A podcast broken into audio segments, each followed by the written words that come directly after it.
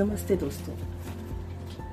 मेरा एपिसोड आत्मनिर्भर भारत, हम सबकी पहचान, हमारे सुंदर भविष्य की झलक दिखलाता है। दोस्तों, आज का एपिसोड में हम अपने इतिहास के कुछ पन्नों को टटोलेंगे।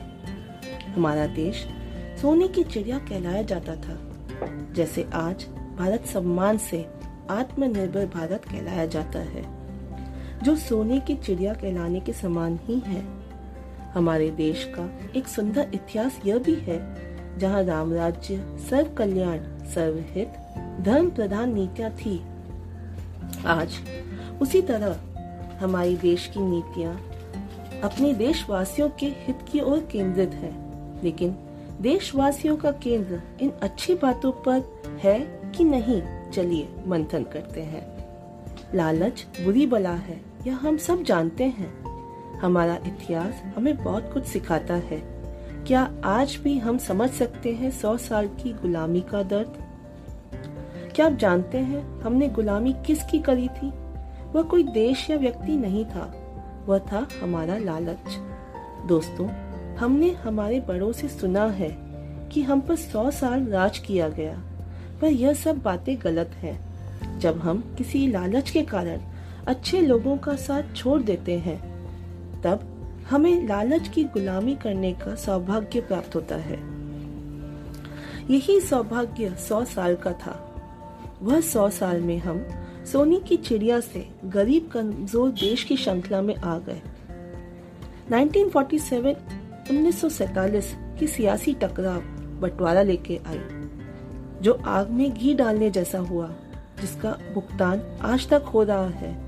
आज तक हम अपनी लालच की गुलामी का मूल चुका रहे हैं। दोस्तों, इस बार हमने पिछहत्तरवा सेवेंटी फिफ्थ आज़ादी का अमृत महोत्सव बनाया यह सही मायनों में अमृत महोत्सव कहा जा सकता है क्योंकि भारत का नाम फिर से पूरी दुनिया में छाया हुआ है। आज भारत फिर से सफल देशों में माना जाता है। हमारे देश का यह कायाकल्प कुछ सालों में ही हुआ है, जिसकी जितनी सराहना की जाए वह कम है। यह कायाकल्प असाधारण रूप से हुआ। अर्थात, हर दिशा में, हर क्षेत्र में एक साथ बदलाव लाए गए।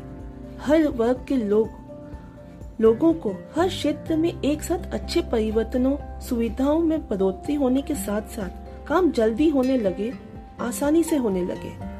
आज हमारी केंद्र सरकार की एक बात बहुत अच्छी है। वह लोगों का समय की कदर करती है। वह अपनी उपलब्धि के साथ साथ नई योजनाएँ क्या किया, क्या कर रही हैं, क्या करने जा रही हैं की बातें करती हैं जो सही है। देश की जनता का जीवन स्तर ऊँचा उठे बस यही हमारी सरकार की, का केंद्र बिंदु है। पिछले दिनों राष्ट्रपति द्रौपदी मुर्मू के द्वारा राष्ट्रपति भवन में भाषण का प्रसारण सुनकर, जिसमें वह न्याय पद्धति को सक्रिय करने की बात करती है, वह उनके जीवन काल में वो जान, उन्होंने जानने की कोशिश करी कि किस किस तरह के लोग जेलों में होते हैं। और उनको अनुभव हुआ, कई गरीब लोग इसलिए फंस जाते हैं क्योंकि वह गरीब है। और यही बात आपने इतनी अच्छी तरह समझा रही थी कि वहाँ बैठा एक एक व्यक्ति उनकी बात की गहराई समझकर उस दिशा में अपने क्षेत्र में कार्य करने की नीति सोच सके। गरीब लोगों के लिए उनके मन में बहुत करुणा और प्यार है। वह गरीब लोगों की तकलीफ़ इतनी अच्छी तरह से समझ लेती है कि उसका समाधान का मार्गदर्शन उतना ही सरल हो जाता है। यह सरलता भी हमारी केंद्र सरकार की ही देन है। अभी हाल ही में गुजरात के पूर्व मंत्री जी सरकार छोड़कर विपक्ष के बीच बैठकर यह बोले। यह शब्द उन्हीं के हैं? जो मैं बोल के आपको सुनाती हूँ। सुनिए, जिस घर में मैं बत्तीस साल रहा, उस घर को छोड़कर जाने का दुख होता है, लेकिन मैंने देखा है वहाँ एक बड़ा बरगद का पेड़ फैला हुआ था, और आप तो जानते हैं कि बरगद के पेड़ के नीचे कुछ भी नहीं उगता। दोस्तों, बोलने वाले से सुनने वाला ज़्यादा समझदार होना चाहिए। हमारे मंत्री जी विशाल बरगद के पेड़ का सगुन रूप हमें समझा रहे हैं तो हमें समझ जाना चाहिए क्या आप जानते हैं, बरगद का वृक्ष दीर्घ जीवी विशाल वृक्ष होता है। यह प्रकृति के सृजन का प्रतीक है। इस वृक्ष का वैज्ञानिक और अनोखा महत्व यह भी है कि इसकी छाया के से सीधे मन पर असर डालती है और मन को शांत बनाए रखती है। मंत्री जी ने केंद्र सरकार को बरगद के वृक्ष की उपमा सही दी है, जिसके रहते हर एक देशवासी निश्चिंत और खुशहाल है। हमारे यहाँ जब नया रिश्ता बनता है या बन रहा हो, या कहीं शादी की बात चल रही हो, तब दोनों परिवार के लोग एक दूसरे को कई मापदंडों पर परखते हैं। कैसा परिवार है, उसका समाज में किस तरह का नाम है, इत्यादि। लड़का लायक है कि नहीं, उसका काम, उसकी सोच, लड़की के भविष्य के लिए जानना बहुत ज़रूरी होता है। लड़की की पूरी ज़िंदगी का सवाल है। अगर गलती से भी लड़के का नाम कहीं गलत काम के लिए दर्ज हो तो हमारा निर्णय सिर्फ़ उस बात के लिए इनकार ही होता है। उस गलती के भुगतान के लिए यदि हमें पैसे दिए जाए या लालच दिया जाए, फिर भी हम अपनी बेटी का रिश्ता नहीं करते। हम अपनी बेटी का पैसों के लिए सौदा नहीं करते, लालच के अधीन नहीं होते।